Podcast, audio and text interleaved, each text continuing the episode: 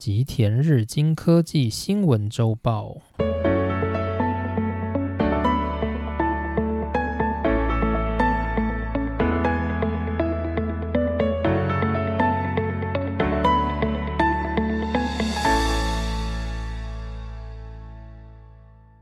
大家好，欢迎来到今天的内容。那今天的话，我想跟大家分享两则关于日本半导体的相关消息。那这两则消息呢，也不算是新闻，它算是就是近期的社论。那因为我看了，我觉得非常的有趣，然后我觉得就是这种状况真的是非常非常的日本，然后很值得就是拿来做一个分享。那我觉得这也有一部分就是它能够让大家去反思说我们现在在新闻上看到的消息到底是不是真的是正确的，所以我今天会分享的就是关于两则就是社论里面所做的评论。那这两则社论呢，它的作者就是我在上一回有提到的就是汤之上隆。那因为汤之上隆他算是一个蛮犀利的一个半导体评论家，那我觉得他的意见呢很值得参考，所以我就把它陈列上来，然后分享给大家。那我想这对大家就是了解日本的半导体界应该会非常非常的有帮助才是。那其实今天要讲的这两则新闻呢，都跟日本的政府有关，所以这两则新闻我觉得相较于说它是半导体事件，不如说它是政治事件。所以这一集呢，我想大家可以用一个就是看后宫甄嬛传的那种心态来看这两则社论就好了。就是我在今天呢不会讲太多太复杂的就是技术相关的内容，我会着重在就是这两则社论想要告诉大家，就是关于日本政府他这个作秀的行为真的是非常非常的不妥的这一件事情。好，那今天聊一下就是我觉得自己我自己对于日本政府的看法，就是我觉得啊，日本政府你会觉得他很忙，然后对台湾而言，你会觉得日本是一个就是先进大国嘛，然后你就会觉得就是它的政府就是应该也是一个强而有力的政府，或者是至少像是美国一样，就是它可能对于整个世界是有权威性的，然后有某些程度上面的指标这样子。所以我们就会来想说，日本政府它在这个世界上所做的事情呢，应该也是就是对于整个世界就是是有参考价值的，或者是会觉得应该至少算是蛮权威的吧。但是呢，我必须要说，就是以我自己对日本政府的感觉，我觉得日本政府就是一个你每天都看他很忙，可是你不知道他在忙什么的这样子的一个机构。那其实我们都知道，就是日本它是一个很严谨的国家，就是在很多很多的例如说公务体系上面啊，或者是医疗的管理啊，或者是在什么食品安全等等，就是日本是一个法规非常非常严格的国家。所以我们理所当然就会认为说，诶，日本的政治好像也蛮厉害的。但是呢，我自己的想法是，就是日本啊，如果你今天扯到就是一些比较专业技术的东西，那如果那些专业技术的东西，它必须要透过专家进来整个体系里面。例如说，在制定法规的时候，可能要参考关于法律学者的意见、专家的意见的这样子的状况的时候，那这个国家所创造出来的制度就会是好的。那这个国家在执行公务的时候，如果它是按照这样的法规去走，那自然而然它这个国家就是一个非常精准、非常有效率，某种程度也算是安全的一个国家体制。例如说像交通好了，交通安全这一块日本是真的做得很严格，就是不管在就是行车安全啊，或者是各种规范，就是日本的规定都规得很死。例如日本有很多很多的地方，它的马路都会有那种就是写着要大家停下来的号志，那如果你不停下来，你就会被罚款，或者是被警察给记点。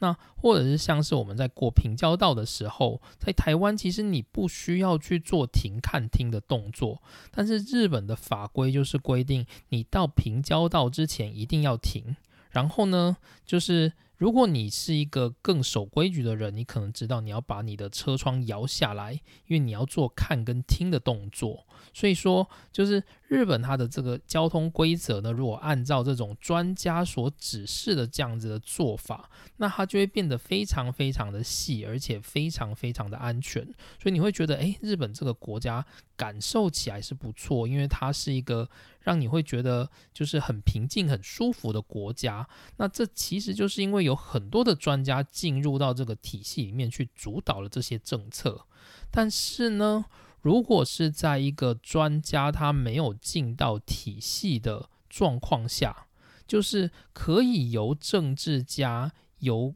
国会议员自己恶搞的一个政策环境下，那所创造出来的东西都会荒腔走板，这个就是日本的状况。所以说如果今天这个体制上面的东西是不是由政治人物所主导的，那它可能就会朝向一个好的发展。但如果这个体制它是由政治人物去主导，那这个政治人物所主导的结果一定是一个，就是你看他很忙，但是你不知道他在干什么，他可能最终根本没有做出东西，或者是他可能就是一个反效果，只是在浪费钱而已。大概就有这样的状况。虽然我不知道就是适不适合在这边做分享，就是我还是很想要先把一些关于日本政治的背景先交代一下。那像最近很有名的一个例子就是奥运，就是我们都觉得诶，日本的奥运就是诶好像也是这样子平平顺顺过去啦，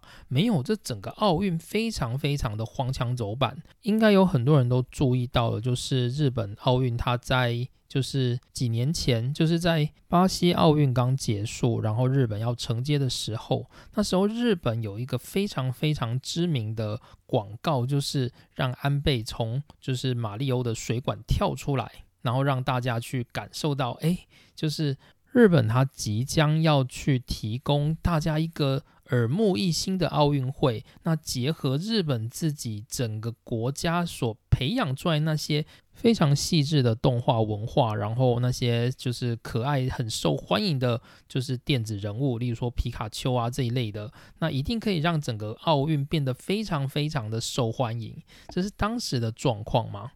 那所以如果按照这样的步调走到二零二零年去举办奥运的时候，其实是没有问题的。可是偏偏不凑巧的就是二零二零年发生了就是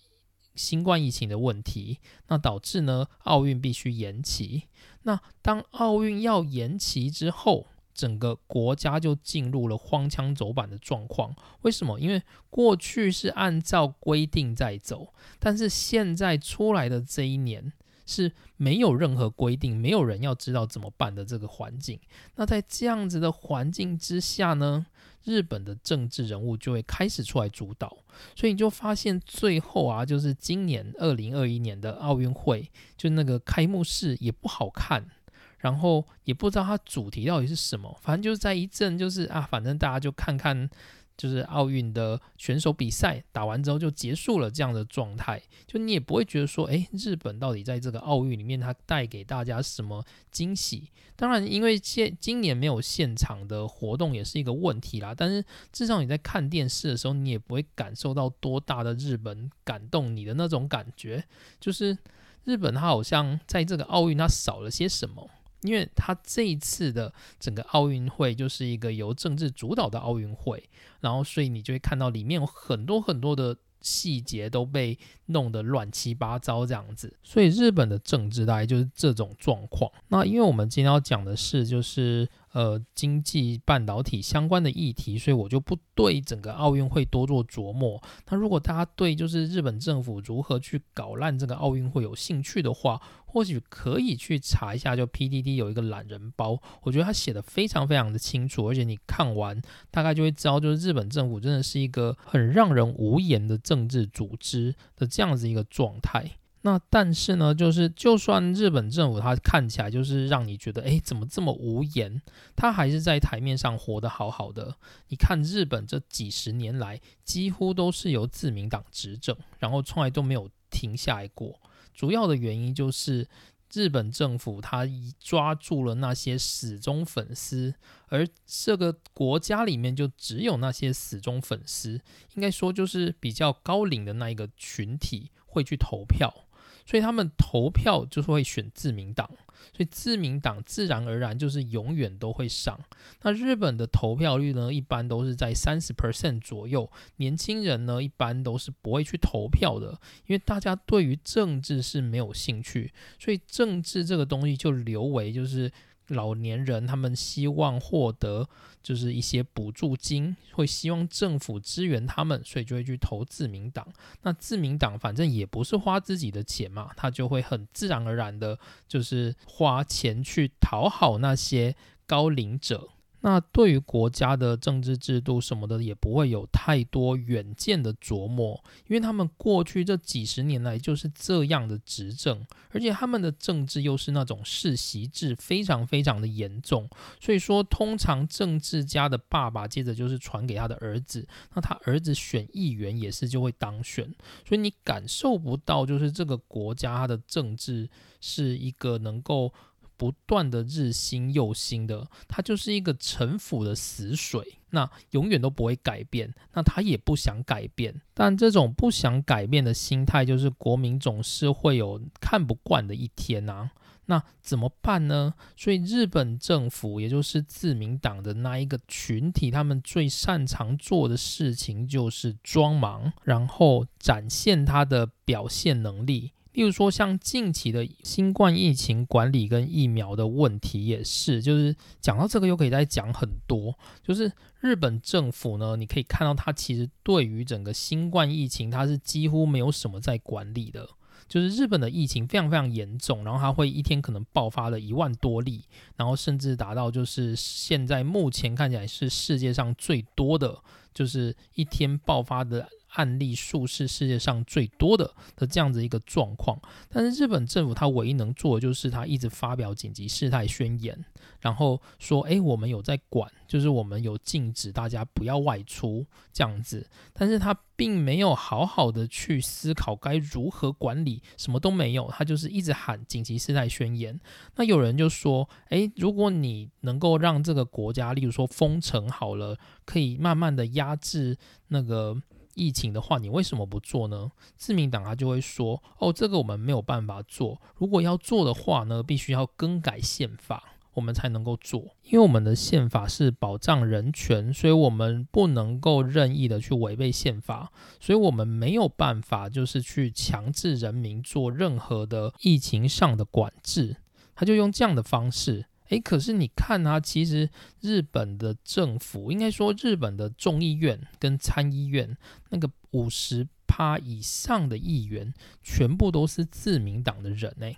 所以理论上自民党他就自己要，他想改他就可以改啊。所以是什么呢？他其实根本就不想改，他只是用一个宪法来当做借口来告诉你说我们也是很想改，但是真的就是没有办法，日本的宪法就是规定这样子，我们很尊敬宪法，他们就用这样子的方式来逃避。那他们做的呢，唯一做的就是去不断的要大家赶快打疫苗，把疫苗的那个就是注射率冲起来，那接种率冲起来之后，他们认为就可以解决疫情的问题。那他们在管理上非常非常的就是随便，然后只想要民众打疫苗。那现在这个民众的疫苗打完之后啊，就是已经达到 百分之六十、百分之七十 嘛。那日本政府呢，他们现在正在决定要成立一个专门的办公室，去规划各种即将解封后的各种促销活动。例如说去年有推出的像是 Go to Travel 啊，或者是 Go to Eat 这样子的一个策略，他们想要成立办公室赶快去推动这样的事情。诶，可是你这一年来，你有看到日本政府成立一个办公室去好好的管理整个疫情吗？没有，他唯一做的就是一直喊紧急事态宣言，然后催大家去打疫苗，没了。但是在这种就是要催促大家去消费的这种活动上，它反而就是非常非常积极，还要成立办公室。所以你发现其实他们其实根本就是一直在找一些事做，然后让你觉得诶他好像很忙，做很多事，可你发现他做那些事都很怪，然后没有逻辑，大概像这样子的感觉。那又或者呢，像是我们疫苗现在已经达到 百分之五十 嘛，就是打两剂的人口已经要到 百分之五十 了。那最近要做就是自民党的总裁大选，那现在目前的第一的人选就是河野太郎，就是现在的那个疫苗大臣。那疫苗大臣呢，他就觉得说诶日本他能够打这么快的疫苗都是我的功劳，所以说就是我有资格去担任自民党的总裁。那担任自民党的总裁意思就表示他可以担任下一任的首相。那在这样的状况，你就觉得说嗯就是其实那个疫苗啊，它进口就是其实有各种的问题，像是我们去今年的五月就有发生，就是疫苗它进口不够的问题，就跟台湾其实很类似，就是因为莫德纳嘛，它其实没办法产那么多疫苗，可日本政府就以为它可以产那么多疫苗，所以导致有很多的问题。然后或者是像最近也有那种义务的问题，明明就有一堆问题，然后日本政府它却不去追究责任，例如说像义务的问题，他们也不会去好好的追究责任，或者是就是做好各种严加的管理，只会一直跟大家说诶这个医务没有问题哦，赶快打赶快打赶快打，然后现在打了这么多人，接着就说诶这都是我的功劳，所以我想要当首相这样子。然后你不觉得就是很奇怪吗？就是这个国家它好像一直都在做一些看起来好像不是在正途上面的事情，就是一直想要走一些偷吃步的方法，然后让你看起来好像他有在做事，但他其实做的事真的没那么多，大概就是有这样的感觉。这种细节很多，很难一次把它统括起来，但我想你大概可以懂我想要讲的那个感受，就是日本政府呢，他一直没有把事做在对的位置，但他又一直想表现他有做事，然后呢你就会感觉他很忙，但是其实他真的没做什么事，大概像是这样的感觉。所以大家就抱着这样的心情来听一下我们下面的这两个就是专栏的介绍。好，那我们来看第一则专栏。第一则专栏是台积电将在筑波设立新的研发中心，二十间日企将协助开发的真伪。那意思是什么呢？就是台积电它即将在就是日本筑波设立新的开发中心，那就是据报道写说，就是有二十家的日本企业会协助台积电进行开发。那这个消息呢，其实我看了一下台湾的新闻哦，台湾也有这个新闻，是在今年的六月一号，我找了一个例如说像是 U D N 的新闻，他就写说台积电设研发中心，二十日企助阵，就是二十家日本企业会助阵去共同开发。那共同开发什么呢？就是我上回所提过了，就是 三 D I C 的封装技术的部分。那我上礼拜也有提过这一则新闻，就是我们讲到日本的转机是后制程嘛，那我在介绍里面有讲说，就是台积电要投资在筑波的研发中心，然后呢会有二十家厂商来进行就是相关的投资开发。那这其实是参照就是六月十六号就是日本经济新闻的内容。那这个日本经济新闻呢，当然也不是他自己说的，他其实是依照就是日本经济产业省公开的概要来告诉大家。那日本经济产业省它同时还列出了真的就是二十家厂商的名单，然后给大家看说就是这二十家厂商即将要跟台积电共同开发 三 D I C 的制程在筑波的共同开发中心这样子。但是这是主要的新闻，那这件事情到底是不是真的呢？这就引起就是这个社论的作者，也就是汤之上隆的好奇。应该说他其实是有一点点愤怒，为什么？因为当经济产业省提出了这个二十家公司的名单之后，造成了日本半导体业界的混乱，所以作者认为经济产业省应该为这件事情道歉。那为什么呢？因为经济产业省他在六月他提出了就是这二十家公司的名单之后，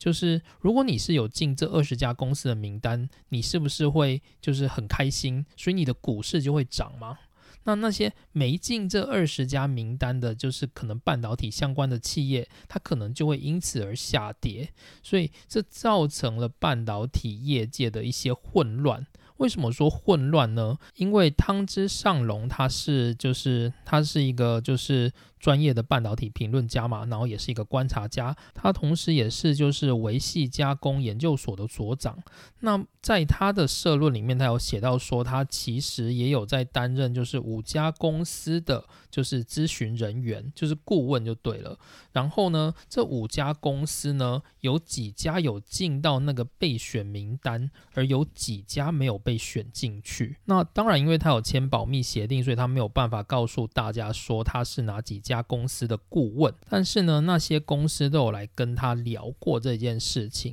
就是有些公司他被选上了嘛，所以他股价接着就翻涨，所以那公司就很爽。但是有些公司他明明现在就在跟台积电做共同开发的工作，但是他却没有在那个二十个名单里面，所以呢，就是那些公司就会来问汤之上隆说，就是这个到底是怎么回事，这个名单到底是怎么来的。然后呢，就是其实呢，这些厂商目前他都有在跟台积电进行 三 D I C 的合作，就是说即使没有这个逐波厂逐波的研发中心，这个厂商们他们还是已经在跟台积电做相关的 I C 封装技术的合作研究了。所以作者就一直很不了解说，就是经济产业省他提供了这样的一个二十个名单，说会跟台积电共同研究，那到底是要研究什么项目，到底真的有人知道吗？他就觉得这整件事感觉就是一个非常大的谜团。再加上就是最近其实经济产业省也有发现一些就是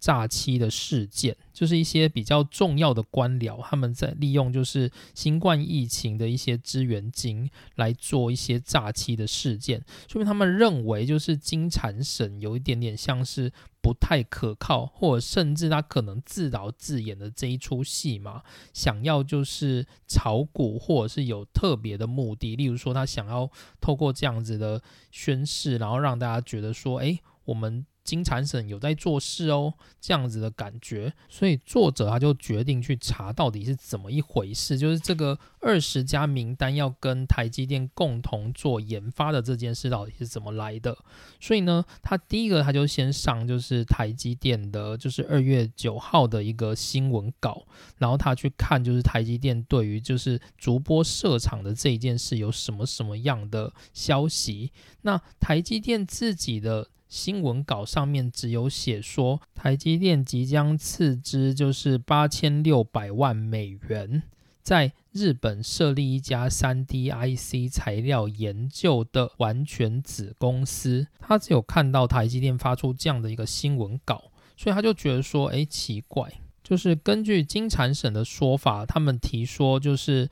他们台积电即将会投资在筑波建立一家叫做 T S M C Japan 三 D I C 研究开发中心株式会社这样子的一个公司，然后同时呢会有二十家协力厂商来加入这个共同开发的行列。他又觉得说，明明就是台积电只提供了说他们要投资日本，但是什么都没有讲，为什么就是经产省就可以自己讲一家公司名，同时又讲了二十个入选名单，这会不会是一个就是造假的过程？所以他就打电话去经产省问，他就问说，哎，那个你们提说就是台积电 三 D I C 研究开发中心公司的这一家，它里面的那个二十个入选企业名单究竟是怎么选的？然后经产省就回答说，哦，那些都是 T S M C Japan 告诉我们的。 T S M C Japan 就是现在目前在日本就是已经设立的一家就是台积电的子公司，那它主要就是一些设计业务啦，然后跟就是日本的办公室等等这样子而已。然后所以经产省就告诉他说，这是 T S M C Japan 告诉我们的啊。他就这样子回答。那那时候作者就觉得说，这样子金产省不是很没有责任感吗？他随便把 T S M C Japan 告诉他的这个名单直接公布出去，然后造成二十家公司股价上涨，其他未入选的公司股价暴跌，难道金产省不需要负责任吗？然后呢，他接着就打，真的打去那个 T S M C Japan 三 D I C 研发中心的这个电话过去问，然后他就问说，哎，你们那个公司他真的有要做什么样的开发吗？然后是真的已经有二十家厂商入选了吗？结果这家公司呢就回他说，哦，这个是机密，所以我们没办法告诉一般人。所以这时候作者就一直觉得说，这是不是一个诈欺事件，就是金产省一个很大的诈欺事件。所以呢，他就经过了很大的彻查，然后又打电话去金产省那边询问，然后最后金产省就是很不愉快的，就是给他了一个就是 T S M C Japan 三 D I C 研究开发中心即将上任社长的名字跟电话号码。然后呢，大概是在今年的六月二十八号，就是台积电在网站上面公布了关于这个投资的内容。它里面写到说，台积电它即将投资日本筑波，建立 T S M C Japan 三 D I C 研究开发中心株式会社，而公司的社长将是由 Doctor Marvin Liao 来当作是第一任的社长。这样子，台积电就只写这样子一个新闻稿。那所以呢，对台积电而言，他从头到尾都只有讲说他要建一家公司，然后他要有一个社长，这样子而已。那关于后续要在这个研发中心做什么，有什么厂商，其实台积电都还没有决定。而台积电呢，预计是在九月底才会去找这些厂商来决定将要在这个筑波开发中心进行什么样的开发。所以整件事情就是，台积电确实有要投资筑波公司，但是根本没有那个二十家协力厂商的名单。所以说，经济产业省它所提出的这个二十家厂商名单，其实是一个子虚乌有的事情，就是台积电它根本还没有决定。所以呢，整件事情呢，整个乌龙就是经济产业省他哪不知道从哪听来的那个二十个厂商的名单，然后他就直接宣布说，诶，台积电即将跟这二十家厂商进行合作哦，然后来让媒体大肆的宣扬。这也导致就是日本半导体的股价就是涨了跟跌的这样的状况出现。那作者认为这是一个非常不好的现象，所以他希望就是经济产业省能为这件事情道歉，因为他已经伤害了很多就是原本有在跟台积电合作，但是没有被放进这二十家厂商名单的那些公司里面。那这也造成就是这几家公司它的股价因此而下跌。那因为经济产业省它是一个政府组织，政府本身做事就应该谨慎，而经济产业省它既然去用自己好像就是想要秀自己的丰功伟业，就是说，诶，日本政府已经掌握了就是台积电跟就是厂商们要在筑波投资的这件事情哦，这一切都是日本政府拉拢台积电的功劳。他想要做这样子的一个宣示，所以才导致了就是日本半导体产业的这些公司们的股价混乱，所以是非常非常不道德的行为。这大概是这篇社论他要讲的这件事情。那我自己的观点是，我觉得经济产业省它就是做这件事情应该就是一些比较政治上的考量，例如说像是因为近期美国一直要求日本必须要加入就是半导体联盟，民主半导体联盟，所以他希望日本在联盟里面多做一些事情。那因为这样子的美国的压力，所以金产省他必须要展现出，诶，我们有在做事这样子的表现给大家看，所以他就会急急忙忙的把那些还未经查证的就是跟台积电合作的消息就直接把它放出去，然后去展现说，诶，经济产业省有在做事，很努力的在改善半导体的状况的这样子的一个氛围要给大家看。但这整件事也许是错的，就是经济产业省自己也没有经过查证，那这样子也造成了就是日本经济新闻他也不知道这件事，就把它做了大肆的报道，大概是这样子的状况。好，所以说上礼拜我们有提到了就是关于日本经济新闻它所报道的关于台积电即将跟二十几家的厂商在逐波合作的这件事情，它其实是假的。目前台积电还没有确认就是逐波的这个开发中心要做怎么样的开发，然后有什么样的厂商要进来，这个还是未知数。所以呢就是日经的这一则新闻它其实是错误的报道。那台湾也有很多媒体它是引用这个日经新闻有讲到就是二十家日本企业即将跟台积电合作，那这个二十家日本企业通通都是不正确的，所以大家如果有看到这样的新闻的话，要记得稍微的注意一下。好，那这里就是第一个消息。好，那接着我们进入第二则社论新闻。那这一则要讲的它的标题大概是日本的半导体政策必定会陷入泥沼。那这篇社论它主要就是想要攻击的对象是自民党的半导体议员联盟，就是半导体议联的这个组织。不知道大家知不知道就是今年的五月就是日本政府成立了一个叫做半导体议员联盟，就是所有的就是自民党相关的就是议员都加进去这个叫做半导体的议员联盟，然后要为了整个日本的半导体共同的努力，大概是这样子的一个联盟。那这个联盟为什么会产出呢？当然主要就是因为今年拜登政府上台之后一直要求日本要加入共同对抗中国的战线，所以希望就是日本能够提升自己国内半导体的实力。那同时呢就是今年的上半年也有所谓的车用电子不足的问题嘛，车用电子不足的问题这件事我觉得也蛮有趣的，我们之后再开一则就是新闻来讨论这个主题。那就是因为这些事情呢就是国内也一直反弹说日本政府应该要做些什么，于是呢就是五月十七日的时候就是自民党就组成了一个叫做议员联盟，应该说实际上叫做半导体议员联盟。这个议员联盟的目标就是要就是去对国会进行各种预算的提升，要支援在半导体上面的事业等等的这样子一个目标。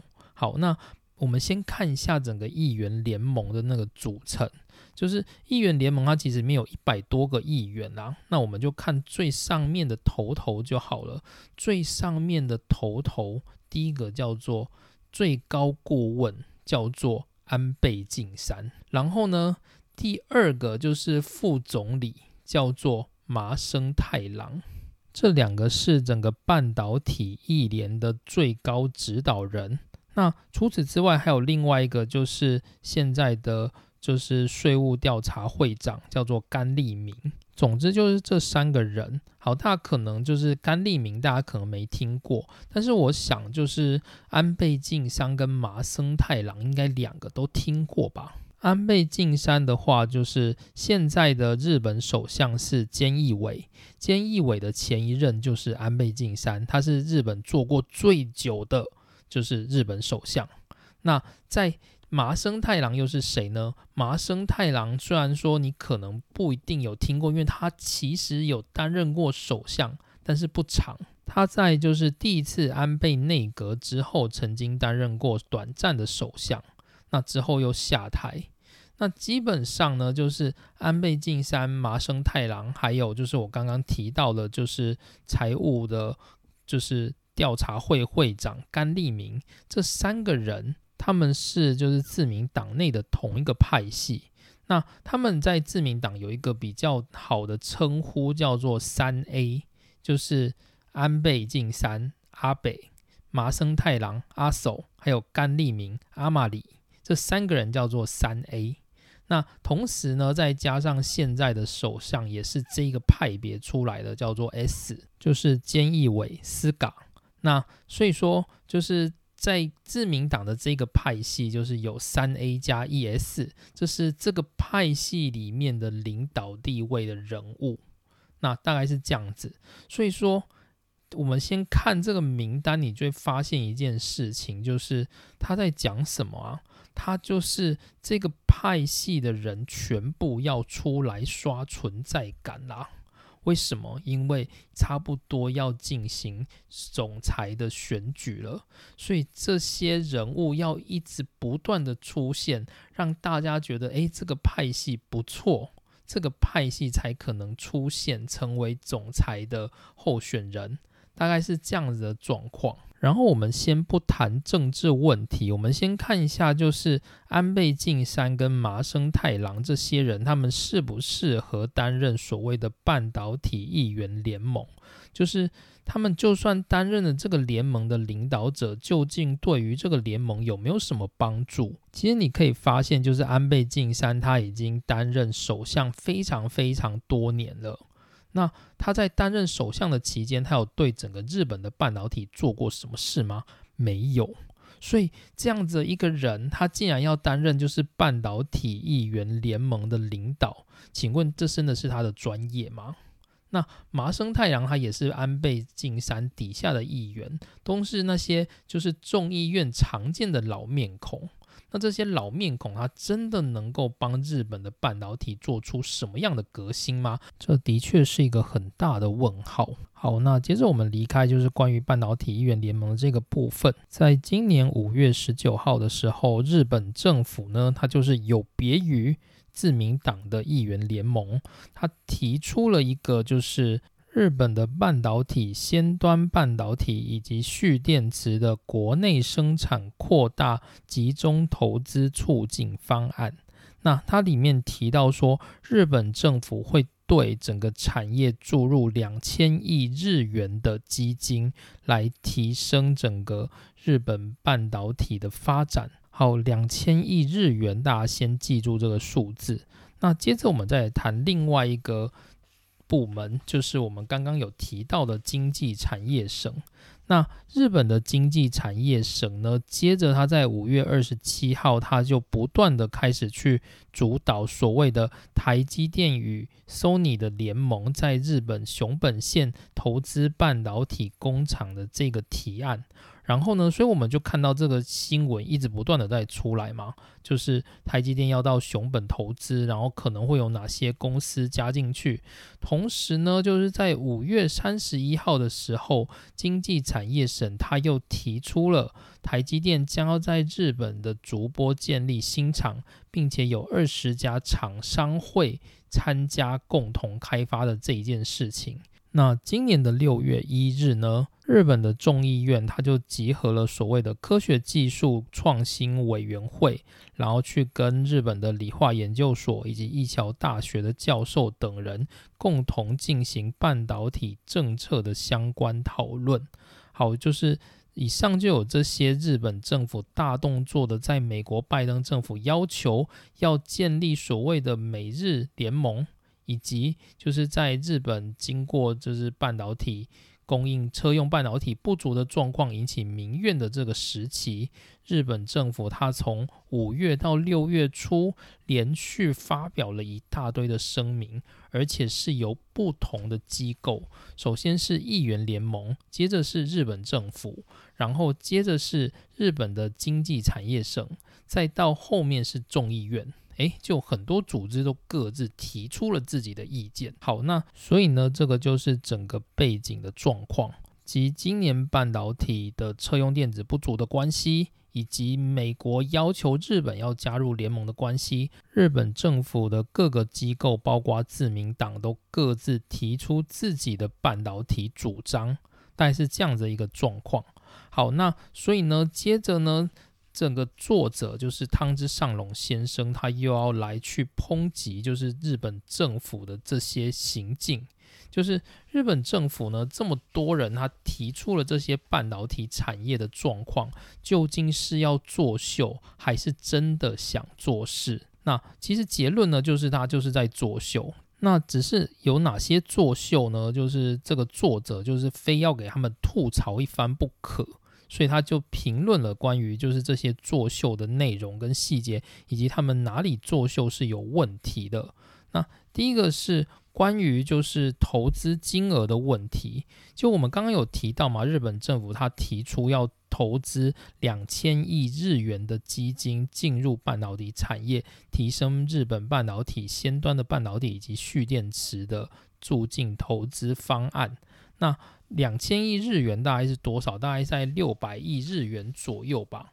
然后啊，我们去看哦，就是台积电它设一个厂，大概就要两千亿台币左右的资金。那其实这里作者也有提出一个数据，就是二零二零年。美国光在半导体产业的投资就达到了五年 十四点三兆日元。那欧盟的话，他也提出就是在二零二零年以来的两三年间要投入十九兆的日元去进行投资。而拥有台积电的台湾在二零二零年整个高科技领域的投资就高达 二点七兆。那在台湾的竞争对手韩国，在今后的十年间，韩国也宣布要投入五十兆日元的投资。所以这些投资呢，都是以几兆几兆日元的规模下去做投资的。那日本政府他今天投资一个两千亿，他究竟是要做什么呢？所以这是一个非常大的问题。那说不定其实政府他根本没有打算要做什么，他纯粹就是喊一个金额来跟大家说，诶，我们有要做哦，但是其实真的会不会投入去做什么投资也不知道。可能真的会有这两千亿然后使用掉，但是这个两千亿究竟会拿来促进什么样的投资，这是不清楚的。因为日本过去政府在这个案例实在是太多了，常常花大笔钱去设立特殊的办公室，然后例如说设立就是数位厅来去提升日本的数位问题，可日本的数位问题做出来的那些 App 全部都不能用，都是有残缺的，有问题的。所以日本投入大量的金钱，或许真的有要去投资什么东西，但是在过去就是大部分都没有结果的这种产出实在是太多了，所以不得不让人联想，就是日本政府他投资这种两千亿元的这个基金到底是要拿来干嘛？那大概就是一个打水漂，然后图利自己人这样子的一个可能性非常的高。所以作者他就对整个政府他提出两千亿元的这个投资案他感到非常的不解，就是觉得政府他这一件事情真的能够达到什么样的经济规模吗？那第二件让这个作者非常不爽的事情是，就是他曾经参加过就是众议院的这个科学技术创新特别推进委员会所提出的这个半导体政策讨论，他对众议院的参考人提出了这样的一个问题，就是在半导体政策上面，从目前看来我们发现有半导体议员联盟，就是自民党的半导体议员联盟，然后有日本政府，然后还有经济产业省介入，然后还有你们众议院也要跟着介入。那请问一下，你们四者在这个半导体政策上面会有什么样的关联性？要怎么样各司其职去努力？结果呢，这个众议院的参考人的回答是没有关系。也就是说，日本政府、经济产业省、自民党跟众议院这些人对于半导体政策其实都只是各自为政，没有想要有什么统括的努力。所以说这些人他们真的有要做事吗？他们应该只是想要趁这波风头凑一个热度，可能为了自己的选举目的，也可能为了要就是提升预算等等的。就是这种方向真的能够解决半导体的问题吗？这是作者觉得非常疑惑的地方。那另外还有一件事情，就是日本对于自己在投资半导体的目标到底是什么，其实日本政府整个团体自民党根本就搞不清楚，他们只是因为近期有所谓的半导体热，所以就大家一窝蜂的起来说，诶，我们要促进半导体，强化半导体，半导体很重要。但是日本政府真的要投资什么，他们根本不知道。那例如说像美国的政策就很明确，美国拜登总统他对于半导体的目标就是他想要解决半导体不足的问题，以及强化美国国内半导体制造的能力，这是美国政府的目标。那日本政府呢，他想要强化什么？他想要促进什么？不知道。他什么都不知道，他就只是就是说，哎，我要加加强投资，然后我要就是提升整个半导体，让半导体成为日本重要的一环。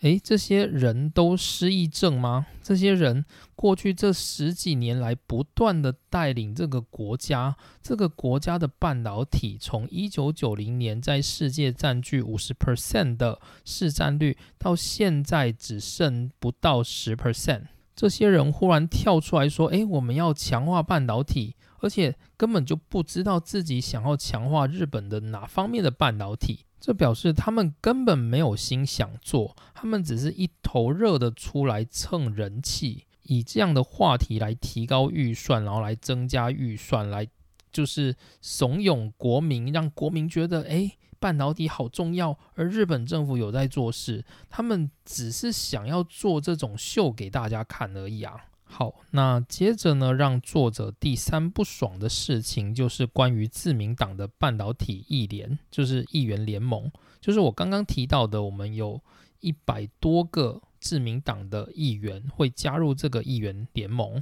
然后一起为半导体的产业努力。那这个议员联盟的最高顾问就是前首相安倍晋三以及前首相麻生太郎。以这个背景之下，就是我们已经知道他不可能做什么事了嘛。那近期呢，就是议联的就是甘利会长，他就提说，半导体战略今后会是会影响国家命运、动摇国本的一个重要战略，我们不得不背水一战。能掌控半导体的国家将能够掌控世界。这是那个甘利会长，也就是自民党议员联盟的一个提案，就是告诉大家半导体有多么的重要。可是这讲这话不觉得还蛮奇怪的吗？这个国家是数十年来一直掌控在自民党的手里诶，然后日本它不是新进要进入半导体领域诶，它是以前就掌握半导体的技术达到世界 百分之五十 的市占率的这样子一个国家诶，那它现在跌到了 百分之十。 那在这样子的节骨眼上，你说半导体很重要哦，掌握半导体就等于掌握世界，谁不知道你这个国家在世界半导体的领域里面三十年前是曾经掌控整个世界的，你不记得吗？怎么三十年后自己带的这个国家半导体每况愈下，然后才在那边跟大家说，哎，半导体很重要，我们要掌控半导体才能够掌握世界。哎，这不是很怪吗？你又不是一个刚新进半导体领域的国家，你是本来在这个领域里面是佼佼者的国家，哎，你现在事到如今讲这个话到底意义在哪里呢？好，那不要紧，接着我们就来看一下，就是自民党的半导体议员联盟所提出来未来想要强化的半导体产业方案。那自民党半导体议员联盟他们提出未来想要强化在日本半导体的四个领域上面，第一个领域是记忆体的领域，那他们举的公司叫做 Kioxia， 他们要针对 Kioxia这一家公司强化他们在记忆体的领域。好，第二个，他要在逻辑电路上面的领域，他想要对就是瑞萨半导体这家公司去强化它的 C P U 相关的就是逻辑控制晶片的发展能力。好，接着他还要再强化就是类比电路的领域，那主要是针对 Sony 或者是新日本无线这一类公司去加强在类比领域的晶片能力。那最后一个是针对就是像是三菱电机、东芝或者是富士电机，要针对他们去提升就是功率半导体的发展能力。他总共举了这四个项目，我稍微再讲一次：记忆体，然后逻辑晶片，然后类比电路，以及就是功率半导体。那对象呢，分别是 Kioxia、 瑞萨半导体或者是索尼，然后新日本无线、三菱电机、东芝、富士电机等等，他们会对这些厂商进行强化。好，那接着问题就来了，就是作者就认为说他讲这些根本就是空话，为什么？因为他们根本不知道怎么去强化这些产业，而且也不知道这些产业到底该不该被强化。好，首先第一个，在记忆体的领域，他说他要强化就是 Kioxia 在未来记忆体发展的领域。好，首先第一个记忆体发展的领域，日本过去的荣景是 D RAM， 然后还有 NAND Flash， 如今日本的 D RAM 产业已经全部都卖给美国了，所以日本已经没有 D RAM 产业了。那我们知道 Samsung 它是有 D RAM 产业，同时也掌控 NAND Flash 的一家大公司，所以它透过这两只手去主导它的市况，或者是例如像是美国的西部数据，那 Western Digital它主要有硬碟的领域，也有就是固态硬碟的领域，它也有两个硬碟的产品线，然后分别对市场做就是市况的调整。那日本呢？日本的 Kioxia 呢？日本的 Kioxia 就只有在 NAND Flash 的领域是佼佼者，那没有别的生产线。你事到如今说要提升日本的半导体，那日本的半导体，请问它有办法像世界的半导体厂商一样有两个产品线的能力吗？没有吧。那自民党他提了一个要强化记忆体领域，提升 Kioxia 的记忆体能力，是要怎么样去提升呢？然后作者他也有列一个我觉得还蛮不错的数据，就是关于固态硬碟的销售。那固态硬碟目前的销售，以Samsung 来讲的话，它在企业固态硬碟的销售达到 百分之三十九 的市占率，在消费者方面达到 百分之二十六 的市占率。而第二个就是固态硬碟厂商是西部数据 Western Digital， 它在企业方面是 百分之八点九， 然后在消费者方面它比 Samsung 还要好，它达到 百分之二十八。 那在 Kioxia 它在企业方面的市占率是 百分之三点五，在消费者方面也数据不好，只有 百分之十一。 所以作者就质疑说，跟 Kioxia 共同一起开发半导体，就是 NAND Flash 的 Western Digital， 它都能够在消费者的固态硬碟拿到 百分之二十八 的市占率， Kioxia 却只有 百分之十一 的市占率。而关于记忆体产业，未来最强的就是固态硬碟的领域，而 Kioxia 它会市占率这么低的主要原因，是因为就是固态硬碟它里面有所谓的驱动逻辑 I C， 而这个 I C 的话呢， Kioxia 它本身自己是没有办法设计的，它是委外就是买别人设计好的，然后再委托台积电去做代工。那相较之下呢， Western Digital 它是可以自己设计自己的控制器，所以说它跟 Kioxia 比起来，它就有相对较低的成本优势。所以 Kioxia 的体质而言，它根本就是一个就是记忆体的弱势，虽然它贵为 NAND Flash 的第二大厂，但是它其实体质上非常非常的弱势。那这些问题呢，就是自民党的那些议员联盟，他们有想到吗？如果他们没有想到的话，他们凭什么说他们要提升 Kioxia 的记忆体的能力？他要在哪个方面提升？自民党的议员联盟，他们根本没有这样子的脑袋。好，那接着呢，他们又提到就是第二个，就是他要在逻辑 I C 里面要提供像是瑞萨电子去提升他们在 C P U 相关的一些控制器的能力。首先他们第一个名称就写错，就是关于瑞萨电子它是不产 C P U 的，它产的东西叫做 M C U， 就是微控制器，这是瑞萨电子的主力产品。那另外呢，半导体议员联盟他们根本不知道瑞萨电子它遇到的问题是什么。瑞萨电子它最大的问题就是瑞萨电子它有自己的晶圆厂，可是它的晶圆厂的制程技术就只有到四十奈米，所以更先进更好的那些控制器，瑞萨电子没办法自己做，它要叫台积电帮它做。那现在呢，因为台积电有各式各样的订单爆满，没办法帮瑞萨电子做，这才是瑞萨电子目前的问题。你现在说要提升就是瑞萨电子的就是 C P U 相关为控制器的发展能力，这到底是要讲什么呢？到底什么样的能力？你真的知道瑞萨电子它的问题的症结点在哪里吗？这些在自民党他所提案的报告书里面都没有写到。那接着第三个是就是类比 I C 相关的部分。那半导体议员联盟就提到他们要资助就是 Sony 去强化他们的感测器晶片。